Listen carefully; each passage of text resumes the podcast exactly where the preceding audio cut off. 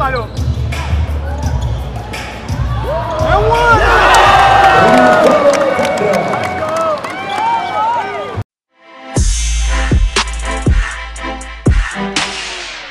dan selamat malam, kembali lagi di Blue Troops the Podcast, episode yang paling baru. Malam di sini malam, tapi mungkin kalian dengarnya nggak malam ya. Pada kesempatan kali ini ada salah seorang pemain yang mungkin sudah kalian tahu by the time kalian mendengarkan ini, karena beritanya pasti sudah naik di SM. Ada seorang pemain yang baru saja sign extension kontrak. Ada Afan Saputra. Halo Afan, selamat malam. Halo, selamat malam Theo. Oke, apa kabar di sana? Bagaimana? Puji Tuhan, baik saja. Udah bosan di rumah? Enggak sih, enak malah. Oke, sehat-sehat semua ya di sana ya? Sehat, puji Tuhan sehat semua. Oke, Afan, kita by the time podcast ini naik, pengumumannya sudah ada di mana-mana. Afan, perpanjangan kontrak dengan SM. Perasaannya saat ini gimana Afan? Menambah 2 tahun lagi bersama Satria Muda sejak 2012 dan akan jadi 10 tahun nanti di akhir kontrak. Ya perasaannya sih senang ya, karena bisa berada di Satria Muda dan akan membela Satria Muda 2 tahun ke depan gitu kan. Dan saya juga senang juga dari pihaknya Satria Muda masih bisa memberikan saya kesempatan lagi dan memberikan kepercayaan lagi kepada saya selama saya berkarir di Satria Muda 8 tahun dan sekarang memasuki tahun ke-9 dan ke-10 dan saya masih bisa berada di sini, ya perasaannya sih gembira ya gitu. Afan sekarang umurnya berapa sih? 25 ya? 26. 26. Oke. 26 tahun, pemain 26 tahun masih relatif cukup muda, tapi sudah 8 tahun bersama Satria Muda. Bukan waktu yang sebentar, bahkan mungkin Afan termasuk salah satu yang paling senior kali ya sekarang di tim. Ya, bisa dibilang gitu sih, cuman ya saya tidak karena di tim sekarang kan juga kebanyakan mayoritas itu umurnya nggak beda jauh ya, dari umur saya cuman beda setahun, 2 tahun, 3 tahun aja. Jadi ya menurut saya sih ya senior nggak senior tuh ya gimana ya, kalau saya sih nggak menganggap teman-teman ada junior terus ada yang kayak senior, nggak sih, saya menganggap semua ya sama aja gitu. Beda kalau dulu awal-awal masuk itu emang ya itu benar-benar ada senior junior karena umurnya ya udah jauh gitu. Oke. Afan, bisa diceritain nggak sih tahun 2012 atau 2011 Satria Muda itu naksirnya sama Afan itu di mana, terus kapan momen Afan memutuskan untuk ke Satria Muda waktu dipinang oleh Satria Muda tahun-tahun itu? Awalnya itu kan saya berasal dari sekolah di Surabaya, salah satu sekolah di Surabaya. Dan waktu itu kelas 10 itu saya 10 naik ke 11, itu sekolah saya mengikuti kejuaraan POPMI waktu itu. Nah, waktu itu juga puji Tuhan sekolah saya mendapat juara, tapi juara yang di wilayah Jawa Timur dulu. Oke. Nah, POPMI itu kan sistemnya beda kan sama DBL ya. Yep. Nah, POPMI itu yang juara di setiap daerah nanti dikumpulin lagi di Jakarta untuk bertanding. Bertanding di Jakarta. Nah, kebetulan juga yang kejuaraan yang antar daerah itu di POPMI itu yang juaranya Jawa Timur, Jawa Barat, Jawa Tengah sama DKI. Nah, itu mainnya di Britama. Satria Muda. Oke. Di Gor Mahaka. Dan waktu itu pertama kalinya saya main di Jakarta, bukan pertama kali main di Jakarta, main di gornya Satria Muda, rumahnya Satria Muda. Di situ saya main buat sekolah saya, dan di situ ada pelatih Coach Ito. Awalnya dulu Coach Ito sama Coach Patrick ya. Nah di situ saya setelah bertanding salah satu pertandingan. Coach Patrick itu nyamperin saya, ya maksudnya langsung ngomong gitu, mau nggak masuk di Satria Muda gitu kan. Nah di situ saya langsung bingung, apa nih gitu. Apa nih, lagian kan saya juga masih SMA kan, masih kelas 10 naik kelas 11. Saya kan belum tahu kan yang kayak sistemnya gimana. Terus saya juga cuman gimana ya, ngomong ke orang tua aja gitu. Oke. Nah, saya juga bingung kan kayak gimana gitu kan. Nah, itu ternyata Coach Patrick itu disuruh Coach Ito untuk nyamperin saya, ditanya gitu. Nah, terus habis itu waktu itu masih zamannya NBL ya. Betul. Nah, waktu zamannya NBL waktu Satria Muda main di Surabaya. Seri Surabaya. Mm-hmm. Ya, itu Satria Muda itu ngontek gitu. Jadi singkat cerita itu waktu saya selesai POPMI ya, waktu selesai POPMI itu saya ditawarin Coach Ito, kamu mau nggak ikut training camp di Satria Muda gitu kan. Nah, terus kebetulan pelatih sekolah saya itu juga mantan pelatih profesional, terus tahu juga tim Satria Muda kan, tahu maksudnya Liga Profesional Indonesia. Akhirnya saya pas POPMI selesai, saya nggak pulang ke Surabaya, saya ikut dulu di Satria Muda selama 10 hari atau hampir 2 minggu kalau nggak salah. Nah, itu saya ikut latihan di Satria Muda. Tapi ya sebagai ikut latihan sih, ikut itu wah pemainnya top banget sih waktu itu. Mas Coach Yobel masih main, ada Ronny Gunawan, ada Kweli, masih ada semuanya lah, cakep lah pokoknya timnya itu. Nah, terus singkat cerita saya balik ke Surabaya. Nah, waktu seri Surabaya si pihak SM itu pas itu TBB sama Mas Iboy kalau nggak salah datang ke rumah gitu, terus ngobrolin gimana gini. Nah, itu langsung ditawarin buat pindah sekolah di Jakarta gitu. Oke. Jadi waktu itu juga gabung sama Sandi, sama siapa lagi ya? Sama Vincent Hans. Kalau nggak salah kan. Vincent sama Sandi udah ke Satria Muda, tapi ya masih ini sekolah kan. Nah, saya mau dipindah ke Jakarta. Nah, kebetulan saya nggak bisa waktu itu karena saya juga beasiswa juga kan di sekolah saya di Surabaya. Jadi saya harus menyelesaikan di situ 3 tahun gitu.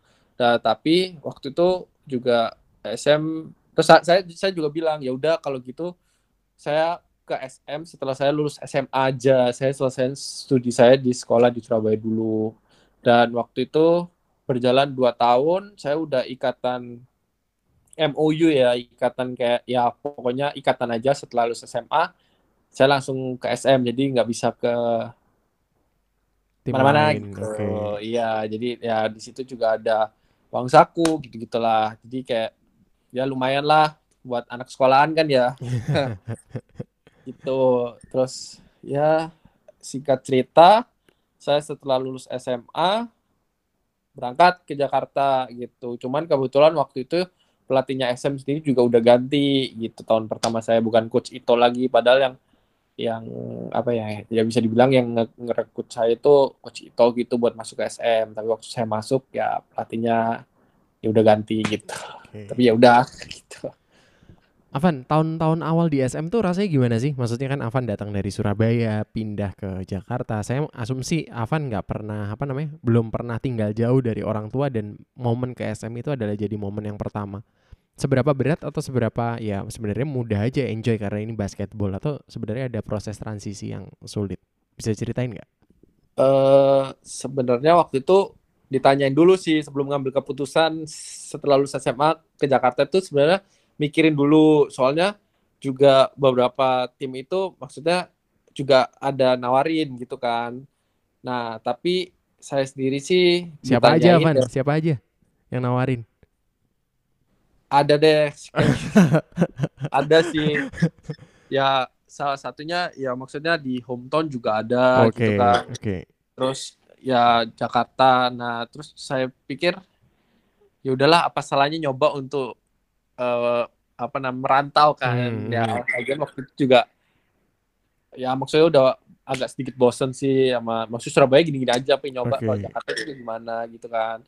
Terus akhirnya ya waktu itu juga ditawarin juga sih sebenarnya masuk ke universitas dulu.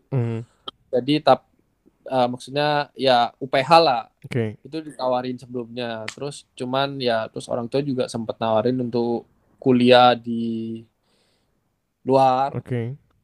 Nah, itu juga Cuman saya dasarnya kayak apa ya, pengen main basket sih waktu itu mikirnya kan. Jadi kayak ya udah lulus SMA gak apa-apa deh ke Jakarta. Lagian di SM juga ditawarin, kamu bisa awalnya bisa milih kamu mau universitas yang mana gitu kan. Terus akhirnya lihat-lihat Jakarta juga bagus-bagus, ya udahlah Jakarta aja. Terus akhirnya juga udah membulatkan niat dan orang tua juga menyetujui, ya akhirnya berangkat Jakarta gitu. Oke.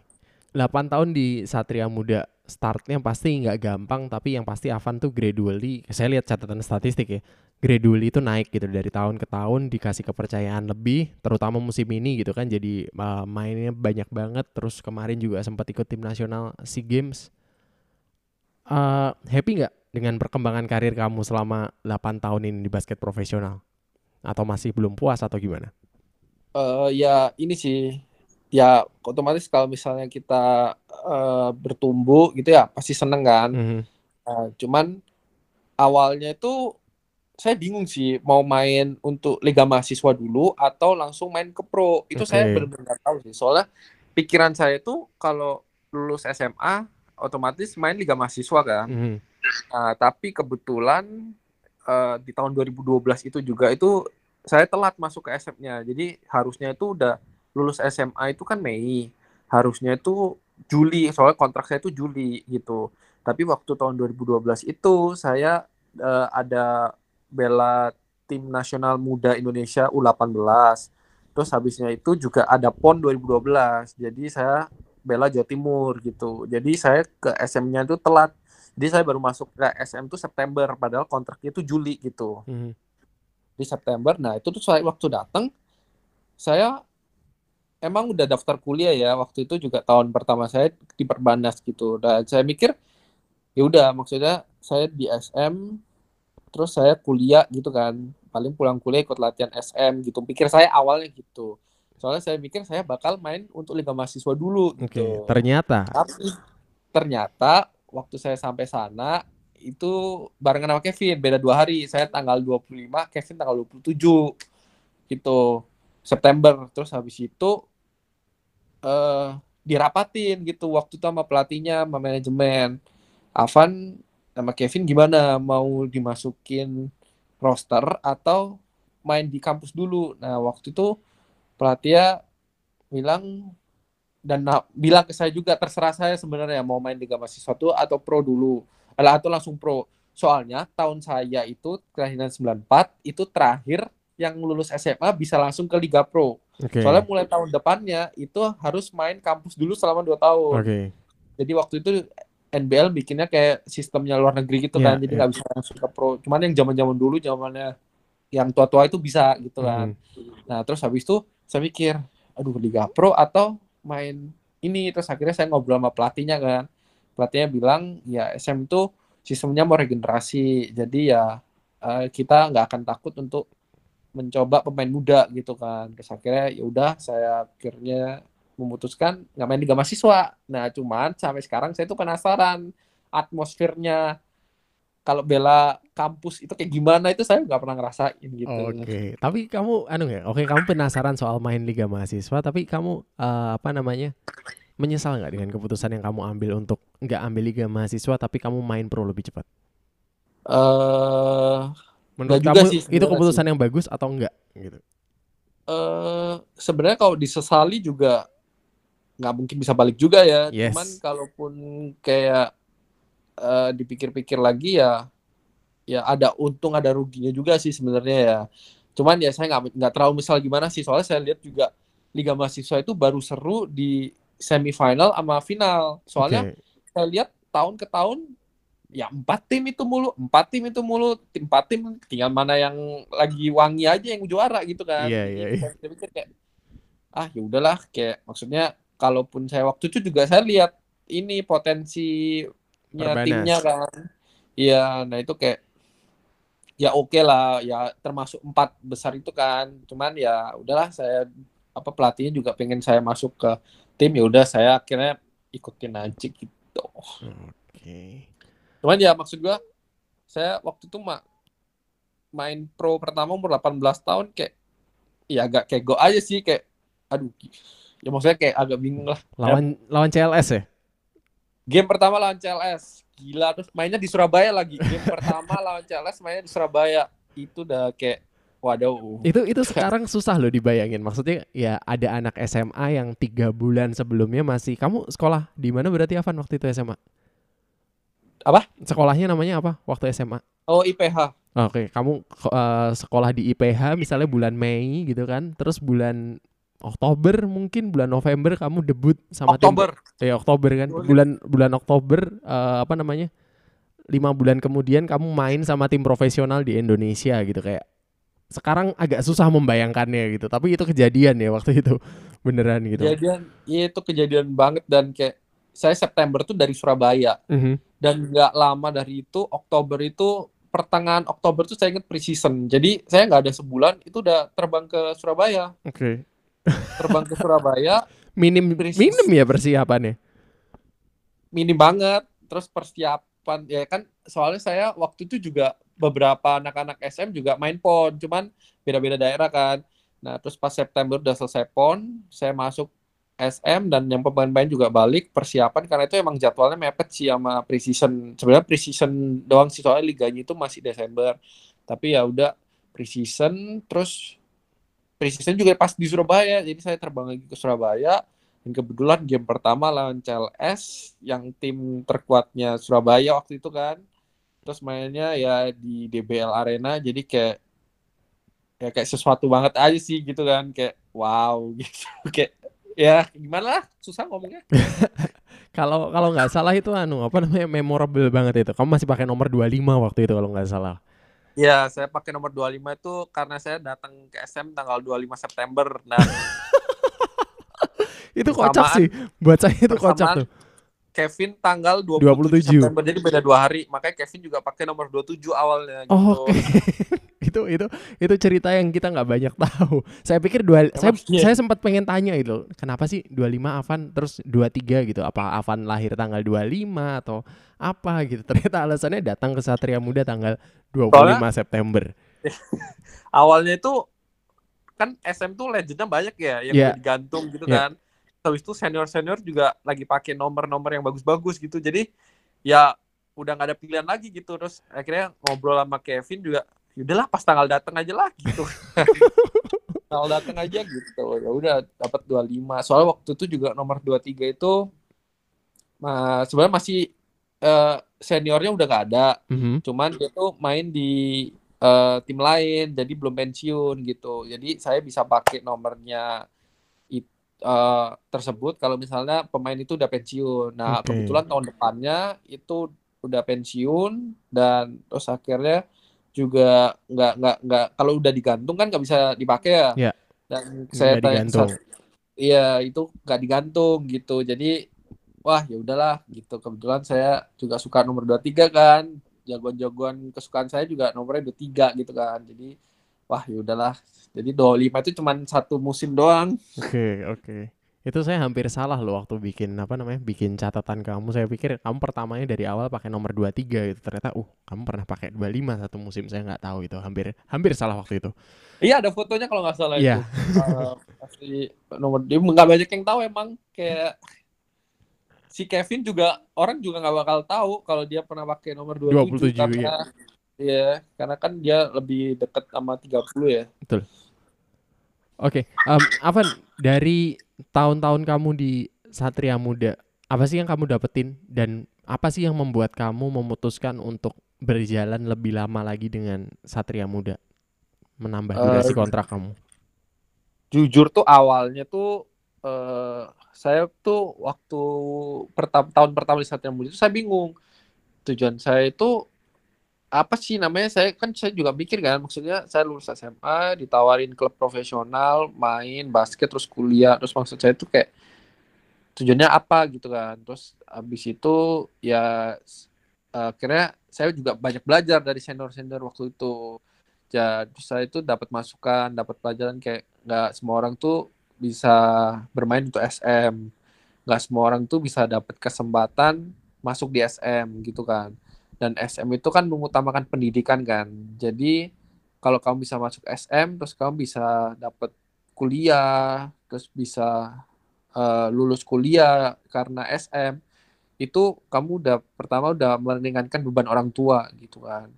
Terus yang kedua itu juga kamu belajar gitu kan. Dan karena tujuannya di Satria Muda ini untuk pendidikan awal pertamanya itu emang pendidikan basket itu udah nomor kedua gitu, karena walaupun kita klub profesional bola basket tapi yang diutamakan pemainnya itu pendidikan sama owner kita.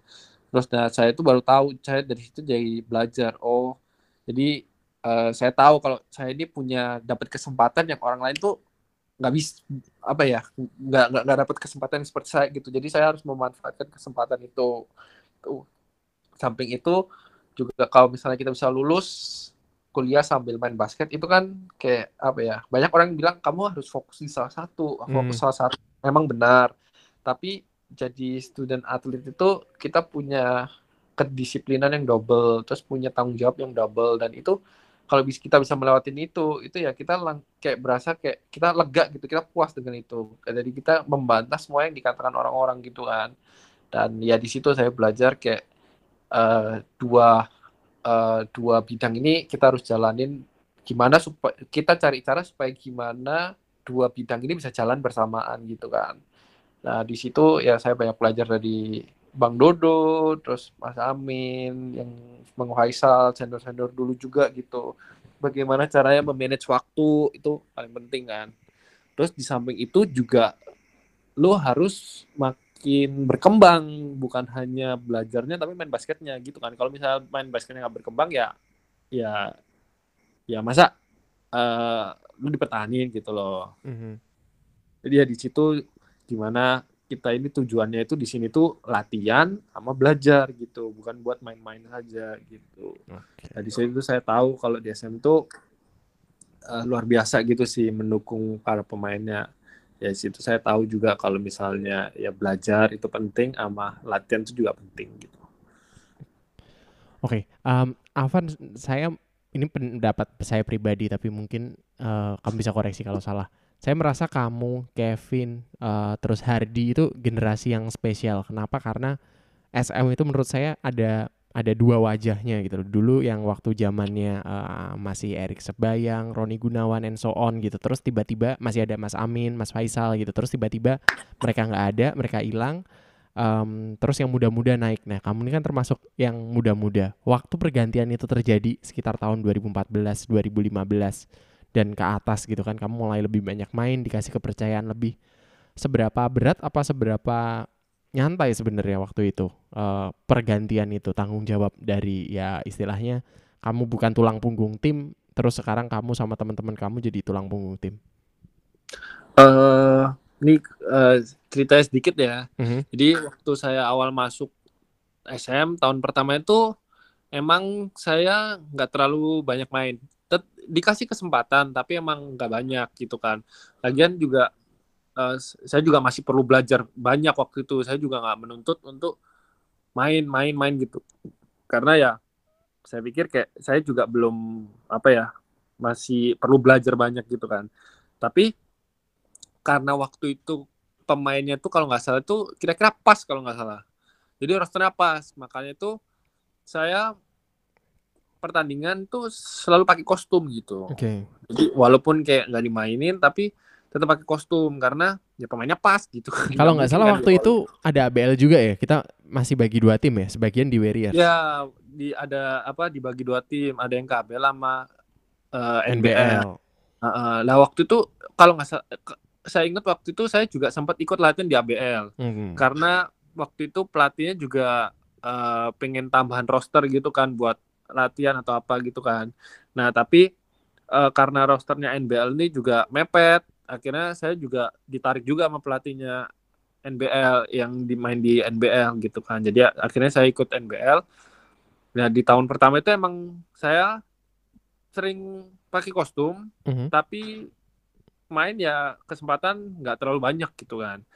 Terus akhirnya juga waktu itu Satria Muda itu nggak bisa mencapai ke final apa kalau nggak salah, saya lupa. Terus masuk tahun berikutnya SM ini mengejar juara. Jadi dia mendatangkan pemain yang dari ABL, terus senior-senior yang dari luar, yang jago-jago itu apa namanya direkrut gitu kan, pemain melonjak banget jadi tarif pas sampai lebih-lebih gitu. Okay. Jadi bisa sampai dibikin 3-4 tim gitu setiap latihan gitu kan. Nah di situ saya sadar, oh ini banyak senior dan ini saya nggak memandang itu sebagai ah saya nanti nggak bakal main, nggak bakal apa gitu kan. Sebenarnya ada pikiran gitu, tapi saya lebih ke ini karena pemain-pemain itu juga ngasih tahu ke saya ini mumpung karena pemain SM tuh jago-jago gitu kan. Jadi kalaupun lu latihan bisa barengin jago-jago, lu kebawa bisa bertumbuh gitu, bisa jadi jago kasarannya gitu kan. Jadi lu jangan mikirin main dulu, yang penting lu latihan aja dulu gitu, apalagi lawan latih lu ini jago-jago gitu kan. Itu kan nggak semua orang bisa dapet gitu. Maksudnya tim-tim lain juga pemainnya tuh nggak se-legend-legend pemainnya SM waktu itu. Jadi saya ngambil kesempatannya di situ tahun 2000 musim kedua. Emang ternyata emang bener saya nggak banyak main. Jangan kan main pakai kostum aja. Tahun kedua itu juga jarang gitu kan. Tapi setiap latihan itu saya belajar gitu kan. Mumpung masih ada senior-senior karena waktu itu emang senior-senior udah golden age semua sih. Jadi kayak emang jago-jago gitu kan.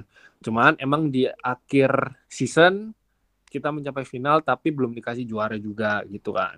Nah terus masuk musim ketiga itu yang tadi Theo tanya, masuk transisi ke tahun 2014-15 itu pemain emang ada yang pensiun, terus ada yang di trade, terus ada yang apa ya, ya itulah banyak perubahan intinya di Satria Muda. Banyak perubahan dan Satria Muda mencoba untuk meregenerasi gitu kan, yang sebelumnya juga dipenuhi dengan orang-orang yang lumayan agak senior, yang agak apa ya kasarnya bisa dibilang tua-tua lah gitu.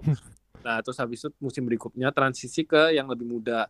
Di situ juga saya dikasih kesempatan, itu di situ musim ketiga itu saya banyak main. Ya emang nggak banyak banget tapi sekitar 10-20 menit lah. Ya bisa dibilang sih lumayan karena saya di second line up-nya, karena ya di apa ya second line up itu kan untuk apa ya membantu first line up-nya gitu lah kasarnya gitu lah ya. Jadi ya saya dikasih kepercayaan lumayan lah gitu. Di setahun ketiga ya itu saya juga harus membuktikan kan gitu, saya like atau enggak gitu kan. Terus akhirnya di tahun itu juga gelar pertama saya di bersama Satria Muda gitu ya. NBL terakhir ya?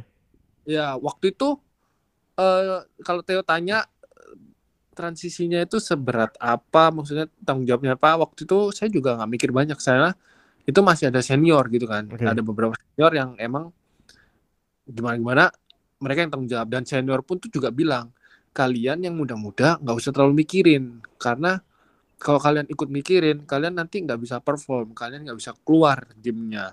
Jadi kalian itu ada kita kok. Kita ini apa ya?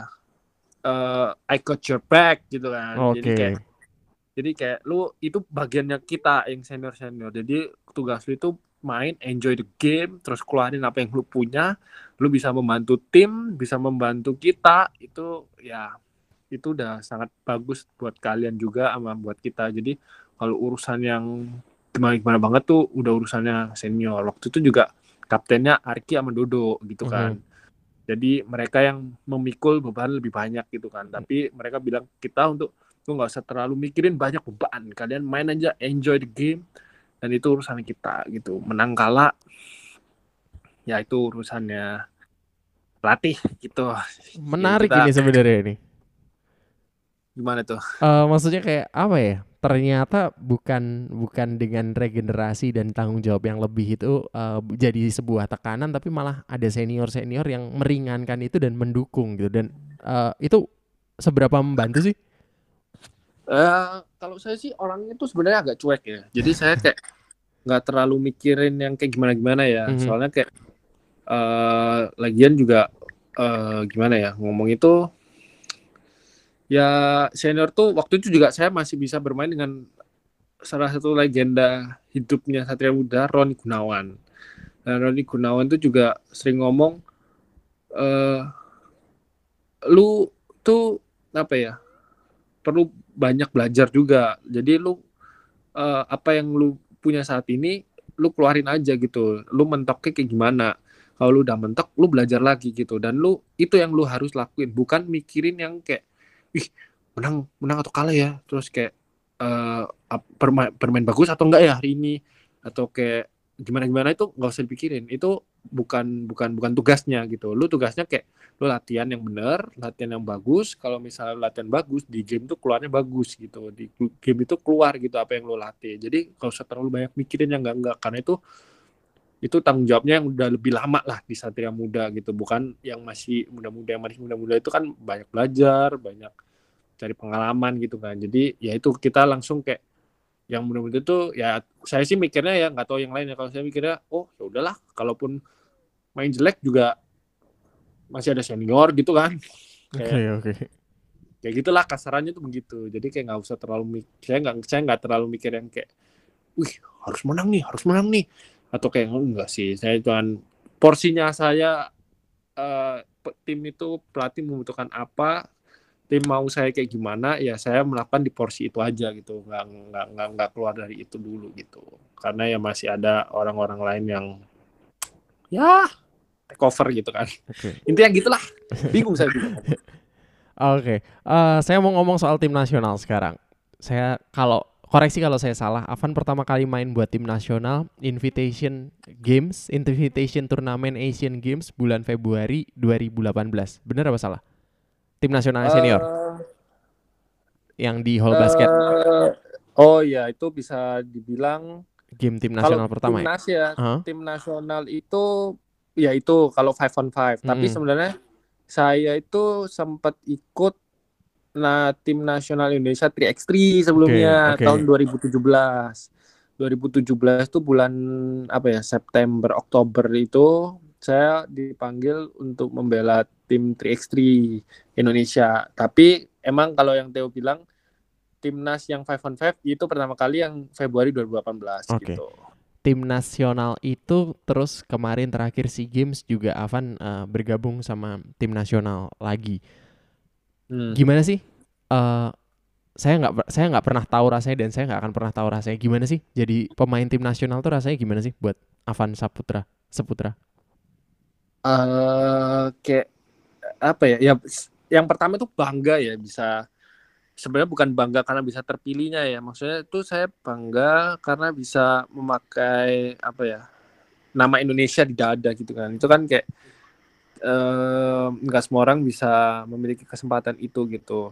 Dan waktu saya juga dipanggil tim nasional ya berarti pelatih itu ada kepercayaan dari saya gitu, maksudnya kepercayaan kepada saya sih, maksudnya ya dia lihat sesuatu dari saya, berarti saya juga sadar kalau saya ini ada nilainya gitu loh. Jadi kayak ya dari situ tuh bangga aja sih bisa bela Indonesia, terus kayak bermain untuk Indonesia, apalagi juga itu pertama kalinya masuk dan main di Jakarta, di maksudnya di Indonesia gitu kan. Jadi kayak ya bangga sih gitu intinya. Terus kalau untuk SEA Games kemarin gimana? Pressure-nya kan beda tuh dan hasilnya juga bisa dibilang nggak begitu bagus karena itu target antara. Apakah ada pressure yang lebih atau apakah kamu merasakan hal yang berbeda bermain untuk tim nasional waktu itu? Kalau ngomongin SEA Games sebenarnya sih saya waktu 2018 itu November tuh saya sempat main Indonesia juga di Thailand. Nah, itu buat ngelolosin ke FIBA berikutnya kalau nggak salah ya. Iya, betul. Yang kita juara ya. Nah, yang itu ya kalau nggak salah ya juara kalau nggak salah. Benar juara. Itu kan masih ada senior ya, masih ada yang jago-jago, masih ada Ius, masih ada Koming, masih ada Jamar, masih ada Ius gitu kan, senior terus juara. Nah terus waktu transisi di timnas 2019 itu komposisi timnya itu berubah hampir separuh lah gitu kan, dan itu terus dilatih pelatih baru dari luar, dari pelatih asing, terus kayak persiapannya juga menurut saya sih agak sedikit mepet ya, tapi ya masih lumayan lah, ada cukup waktu. Nah terus sampai ke SEA Games ya apa ya, sebenarnya sih timnasnya lebih ke regenerasi ya, karena kayak udah beda ini kelasnya. Jadi kayak udah nggak ada yang kelahiran 80-an, 90-an gitu kan. Ya kalau misalnya di target, sebenarnya ada target ya, tapi karena akhirnya di endingnya kita nggak mencapai target, ya sebenarnya apa ya, ngomong itu bukan ya, ekspektasi orang Indonesia pasti pengennya tuh kita paling nggak mencapai pencapaian sebelumnya yaitu perak. Tapi kalau kita nggak mencapai target itu ya kayak gimana ya, rasanya itu sedih pertama, tapi kedua juga bangga juga sih, karena ya orang tuh ngomong bebas lah ngomong apa, tapi kan nggak tahu kayak kita tuh di dalamnya kayak gimana, padahal ya kita udah berusaha yang terbaik, tapi kalau emang hasilnya belum ya berarti kita masih perlu belajar lagi gitu sih. Cuman ya tetap saya bangga sih bisa bela Indonesia walaupun pulang nggak membawa medali, tapi itu adalah kesempatan yang orang lain juga belum bisa mendapatkan kesempatan itu. Oh ya, saya merasa beruntung aja bisa mendapatkan kesempatan itu sih. Cuman ya sedih-sedih, tapi ya udahlah gitu. Poin yang menarik sebenarnya yang kamu sampaikan, maksudnya soal itu regenerasi, dan saya yakin gak banyak orang yang lihat itu, bahwa ya 2015, 2017, 2012 pemain kita tuh mungkin ada 3-4 orang yang sama tuh dari 2013, 2012 sampai tahun SEA Games Kuala Lumpur 2017 atau 2018 yang tadi kamu cerita di FIBA itu yang kita lolos. Dan ya Filipina memang maksudnya SEA Games di Filipina memang tim muda, tim baru yang ya perlu waktu dan perlu perlu pengalaman gitu buat mencapai peak performance. That's a fair point. Afan, kamu 26 tahun, karir basket kamu masih panjang, dan saya nggak tahu sebenarnya kamu akan berhenti apa enggak dalam waktu yang dekat ini, karena tren fakta menariknya adalah rata-rata pemain Indonesia itu sekarang pensiun di usia 27 tahun. Tapi saya punya pertanyaan buat kamu. Kalau ada tawaran buat bermain di luar negeri, kamu seberapa tertarik apa seberapa tidak tertarik untuk mengambil tawaran itu di masa depan nanti? Kan karir kamu masih panjang nih. Kalau ada tawaran itu, saya kayak kembali lagi waktu saya SMA, waktu ditawarin Satria Muda itu kayak wow gitu kan, kayak wow apa nih gitu kan, kayak seneng banget gitu kan. Nah begitu juga kalau misalnya emang ada tawaran dari luar negeri, ya saya bakal merasa hal yang sama, wow gitu kan, wow ini ada pengalaman yang baru ini, terus ada kayak bisa belajar banyak hal yang baru itu. Dan kayak ya saya berasa senang banget sih kalau emang ada tawaran itu, dan kalau misalnya emang saya bisa, saya mampu, why not gitu mencoba belajar di luar negeri, apalagi basket di luar negeri kan emang rata-rata lebih maju ya daripada di Indonesia gitu kan, jadi nggak salah. Lagian juga nanti kalau emang bisa berkembang banget dari luar kan akhirnya juga kembali lagi ke Indonesia gitu kan. Oke. Pertanyaan selanjutnya berarti, kamu masih muda, cuman saya penasaran aja, kamu udah mikir belum sih usia berapa kamu akan berhenti, Afan? Usia berapa akan berhenti? Basket. Saya belum bisa ngomong ya, karena saya kayak ya emang harus tahu kan masa depan tuh kayak gimana, dan basket itu emang nggak bisa selamanya gitu kan. Tapi dari basket ini saya juga belajar gitu kan, semua itu ada prosesnya gitu, semua itu dijalanin nggak langsung jadi gitu, semua ada prosesnya. Dan kalau saya di basket ini juga bukan hanya bermain basket gitu kan, tapi studi udah selesai, terus sekarang ya udah sekarang menikmati bermain basket. Dan saya pikir basket itu kan nggak bisa selamanya, jadi selama saya masih bisa main basket, saya akan bermain basket gitu, dan saya nggak akan mengkhawatirkan kehidupan setelah basket. Maksudnya gini, kan ada pemain yang kayak oh udahlah umur ya kayak Theo bilang 27 pensiun, karena kayak takut kelamaan nanti banting setir atau kerja, ya pemikiran orang sendiri kan. Nah selama saya masih bisa bermain basket, setelah bermain dengan masih mampu lah optimal gitu, bersaing, gitu ya. Iya masih bisa bersaing, saya akan bermain basket gitu.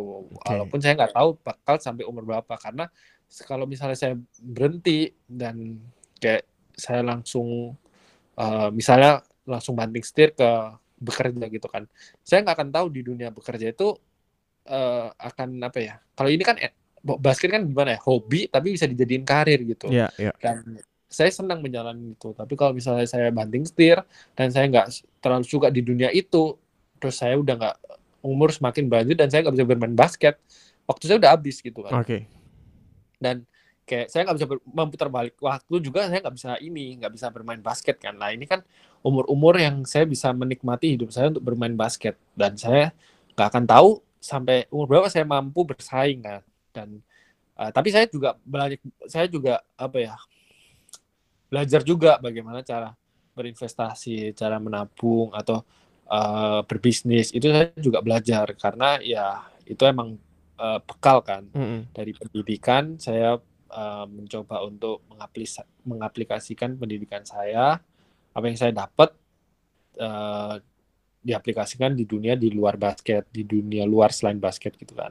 Ya kalau misalnya nanti ada pertanyaan lagi nih, setelah basket mau ngapain, setelah basket mau ngapain, ya saya nggak akan mengkhawatirkan itu karena saya kan orang beriman kan, jadi ya saya pasti tahu nanti ada jalan buat saya gitu. Jadi selama saya masih bisa bermain basket, saya kan menikmati hidup ini ya seindah mungkin gitu kan. Karena ini waktu yang nggak bisa diputar, dan ini nggak selamanya dunia ini, dunia basket ini nggak selamanya gitu kan. Plus nggak semua orang bisa punya kesempatan yang sama kayak kamu. Dan nggak semua orang bisa bermain basket profesional, tapi semua orang bisa berkomentar kalau nonton basket. Itu semi curcol atau enggak ya? Tapi anyway, apa namanya, ini kita kan nggak ada visualnya Afan itu, tapi rumahnya ini Satria Muda banget ya, biru, kuning, putih.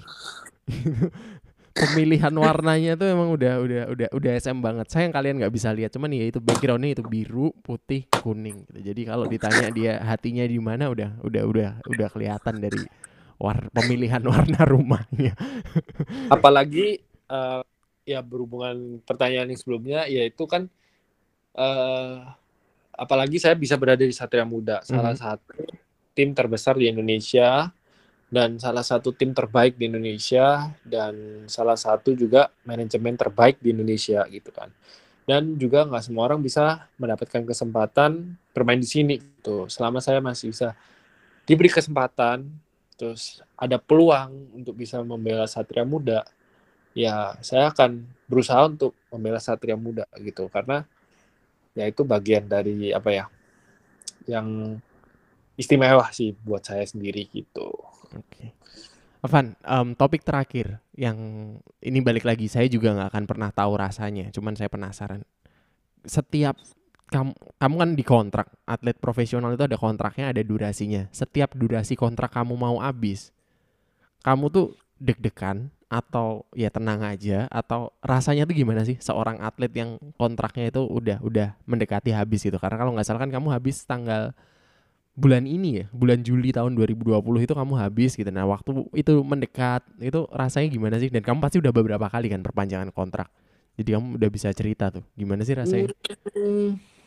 Jujur sih saya nggak ini ya, kayak tadi yang sempat saya bilang, saya tuh orang yang beriman gitu kepada Tuhan gitu. Jadi ya ini emang semua orang mungkin ya bisa terima bisa enggak ya, cuman kalau saya pribadi saya nggak terlalu mikir yang gimana gitu, karena saya tahu karena Tuhan itu pasti menyediakan yang terbaik gitu bagi saya gitu. Itu kalau Theo tanya apa yang saya rasain, ya itu yang saya rasain. Mungkin orang lain bilang kayak apaan sih, aneh banget, kayak apa terlalu berini banget sih, kayak, nah kayak gimana ya, Theo tahu pasrah banget ya.